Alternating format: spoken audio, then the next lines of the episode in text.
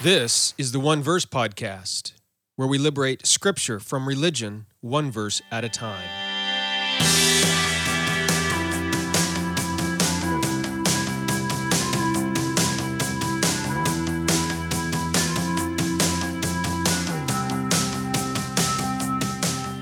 Well, welcome to another episode of the One Verse Podcast. I'm your teacher for this podcast, Jeremy Myers. Thank you for joining me today. Hope you're enjoying this series on election and predestination. Today, we are going to be looking at Ephesians one, four, and five, and this concept of God choosing people before the foundation of the world, predestining, predestinating them to the adoption as sons. What does that mean? Does that mean that from eternity past, sometime way back before the foundation of the world, God chose who would be a Christian and who would not? That is the question we are going to try to answer today from Ephesians chapter one. So make sure you join around, uh, stick around and listen to today's podcast episode.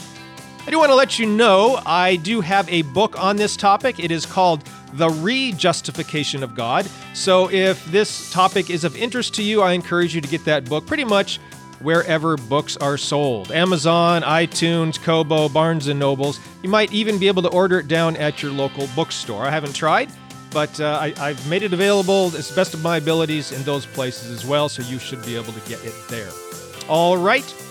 Um, I don't think I have any other more news for you today. I'm working on some other books, but we'll tell you about that in future podcast episodes. I should say as well, this podcast episode is drawn from my online course, the Gospel Dictionary. It looks at fifty-two keywords of the gospel. And one of them, of course, is the word elect or election. All right. We're also going to be studying the word predestined today. I, I, I include that in the Gospel Dictionary course, but under Uh, election as well, because they're sort of related.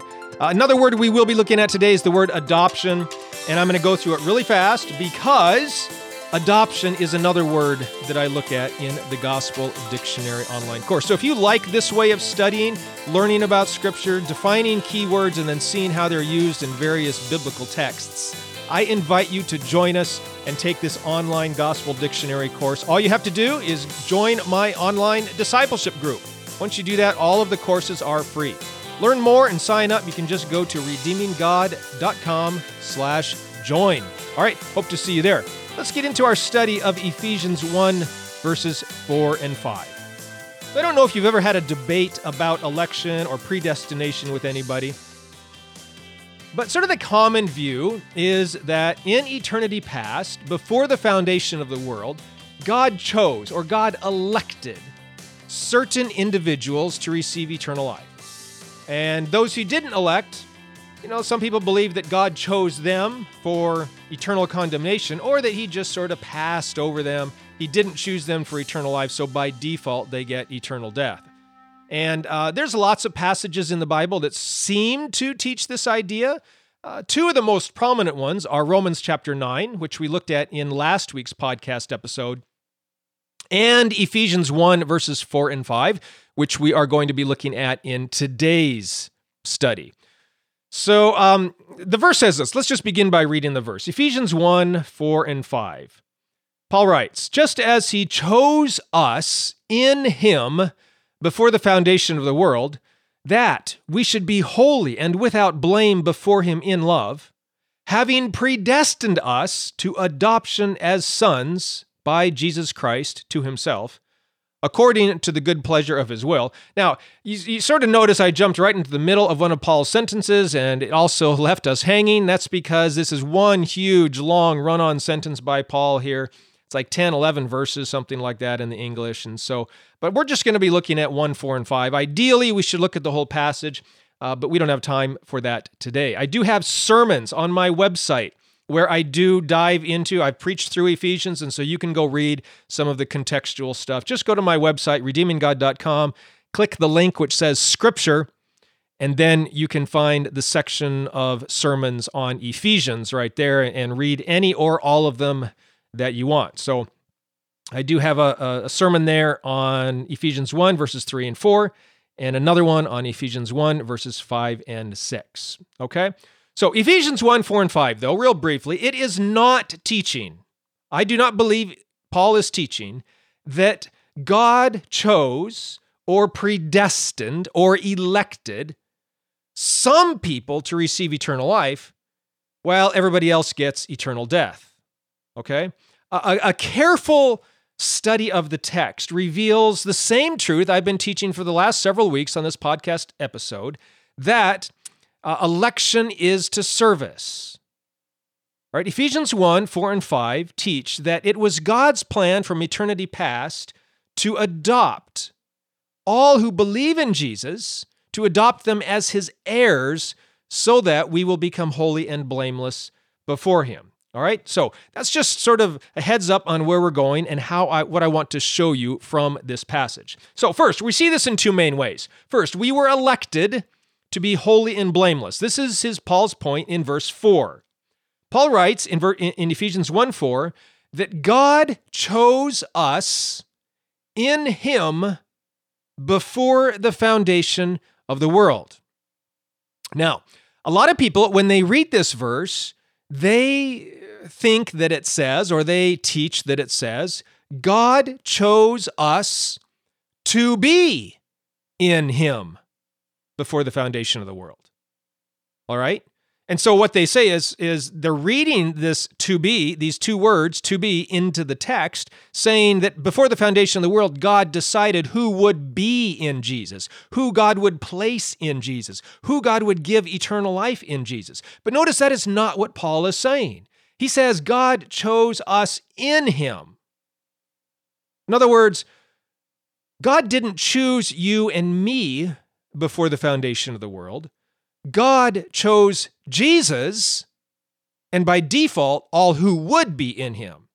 That's what Paul is saying. We were not chosen to be in Jesus. God chose Jesus, and then because God chose Jesus, all of us who later believe in Jesus for eternal life, and we join with Jesus, right? And because of that, we become part of the task, the purpose, the responsibility that God gave to Jesus. In other words, Paul is saying that we are elect, we are chosen because we're in Jesus Christ, and he is the ultimate, supreme, elect one. All right? And by the way, people who say that election is to eternal life, well, Jesus is clearly the elect one in Scripture all over the place. Now, we're elect too. Israel was elect and so on. We talked about that in previous podcast episodes, but Jesus is elect.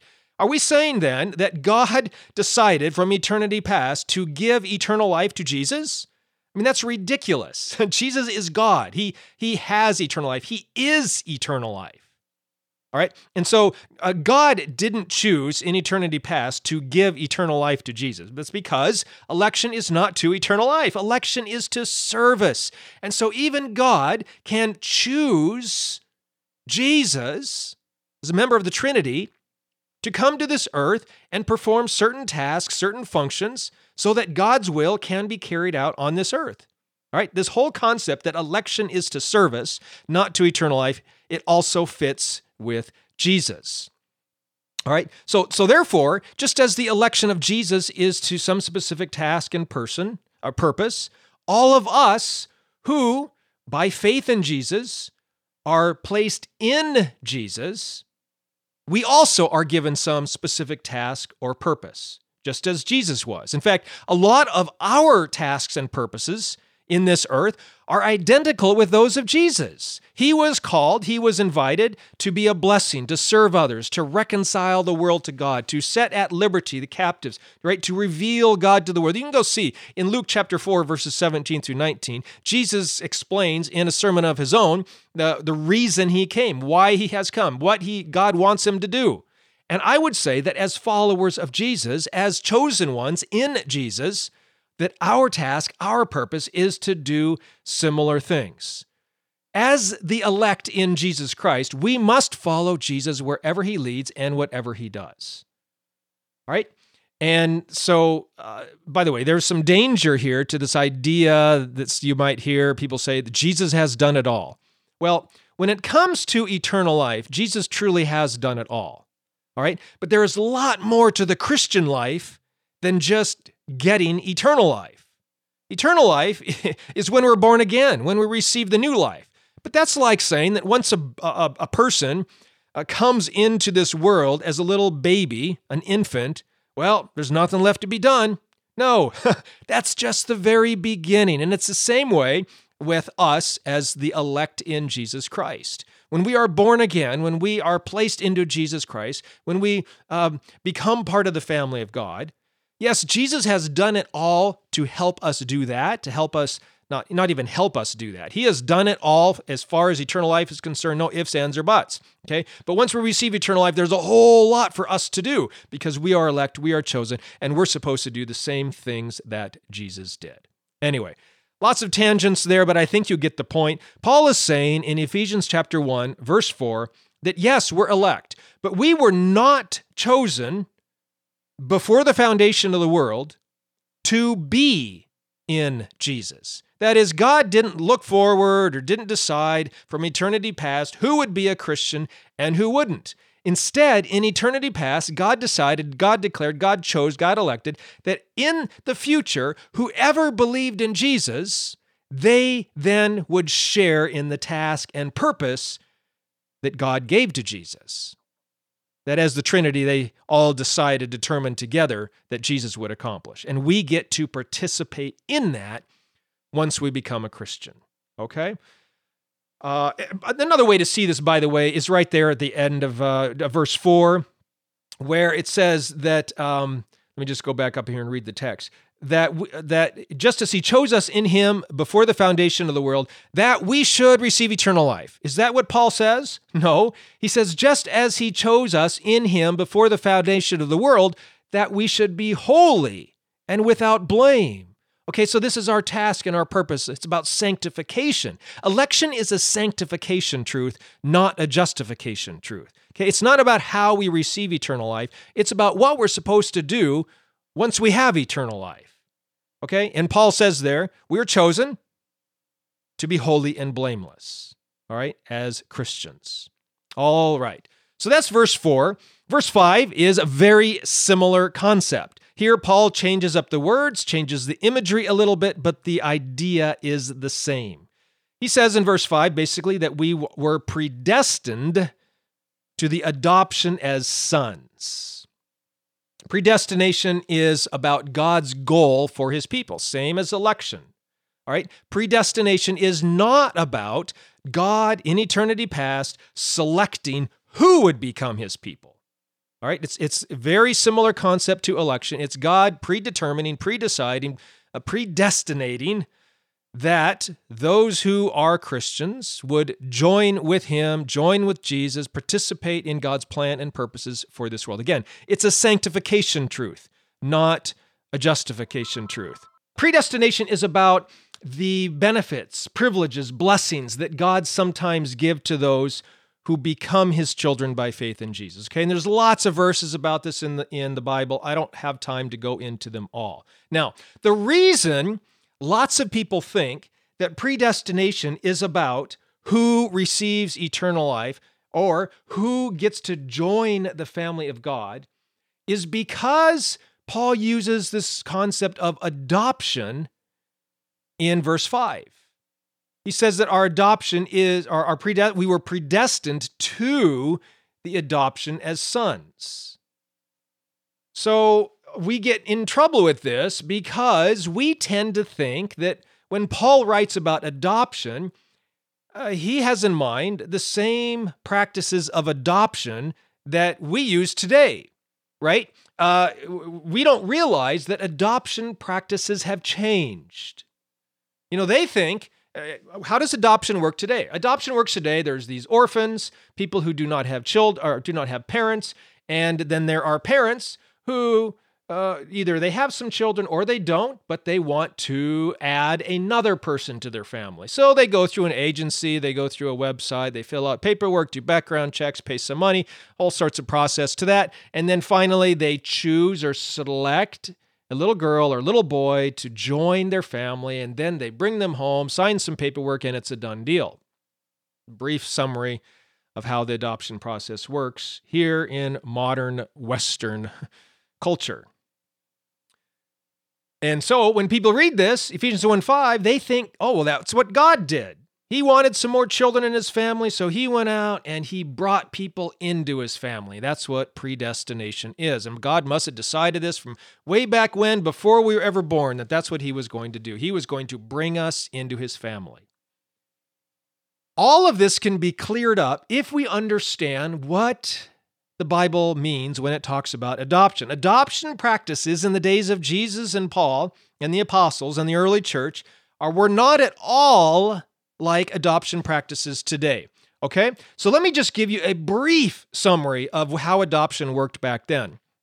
And again, I do cover this in a lot more detail in the Gospel Dictionary course, uh, the entry on adoption. All right, here's how adoption worked in Paul's day. Uh, first of all, it wasn't about making a child your own. Instead, it was about making a child your heir. Okay? So that's really all that adoption concerned, choosing a child to be your heir. Usually, back then, and in many cultures today, the firstborn son is the heir. However, in some cases, a father might decide to have somebody else be his heir. And if that was what the father wanted to do, then he would adopt that other child as his heir. And notice, sometimes it could be one of his own children. It could be the second born, or the third born, or the youngest. It might be a child from a mistress. Okay? And there would be various reasons for this. Maybe the uh, oldest son tried to spark a rebellion or displeased the father or lost some war or just was a big, you know, shame to the family. And so the father said, you know what, oldest son, you were my heir, not anymore. I'm going to adopt your younger brother as my heir. Isn't that interesting? The younger brother's already the son of the father, but he's adopted as the heir. Okay, and there's lots of other ways that this adoption worked. A lot of times in uh, various cultures throughout history, you could form alliances through marrying one guy's daughter, one man's daughter, to the son of someone else, right? We see this in movies all the time where they're trying to form alliances between two kingdoms. And so the prince of one kingdom marries the princess of another, and now that unites the family. Well, in the days of Paul and Jesus and the apostles and the early church and so on, uh, that happened, but it could also happen through adoption.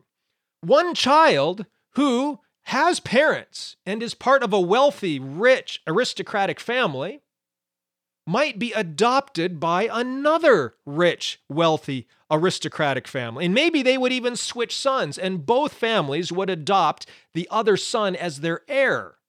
Notice these weren't orphans who were on the streets who didn't have parents. This is about making a child your heir.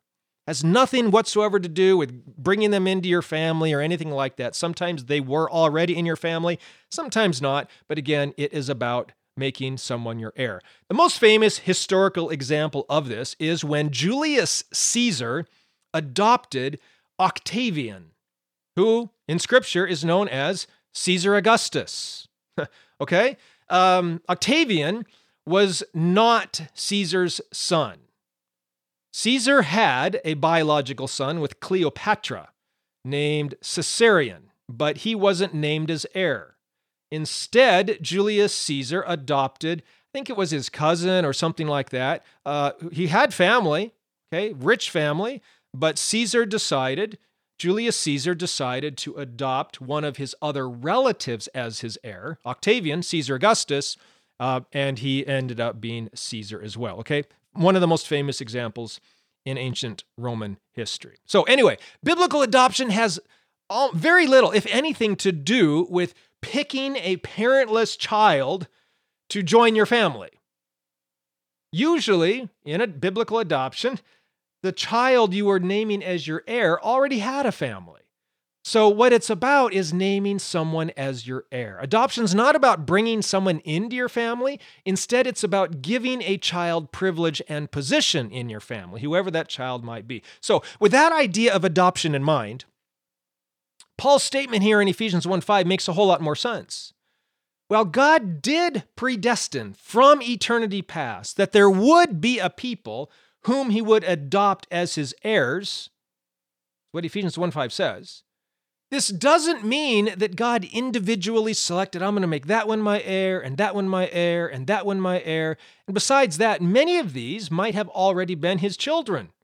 Anyway, uh, instead, what Ephesians one five is saying is that in eternity past, God set in motion a series of events that would bring about the creation of his family, who were the called out people from the earth, and these, his children, he would name as his heirs. And best of all, this is what Paul goes on to talk about in the following verses. Best of all, it's not just one.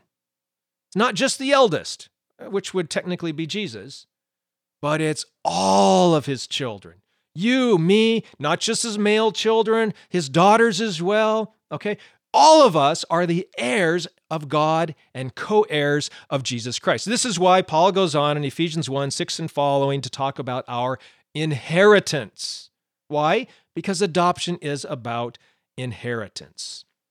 So that helps us understand a little bit more about Ephesians one verses four and five. All right, election is not to eternal life. Election is to service.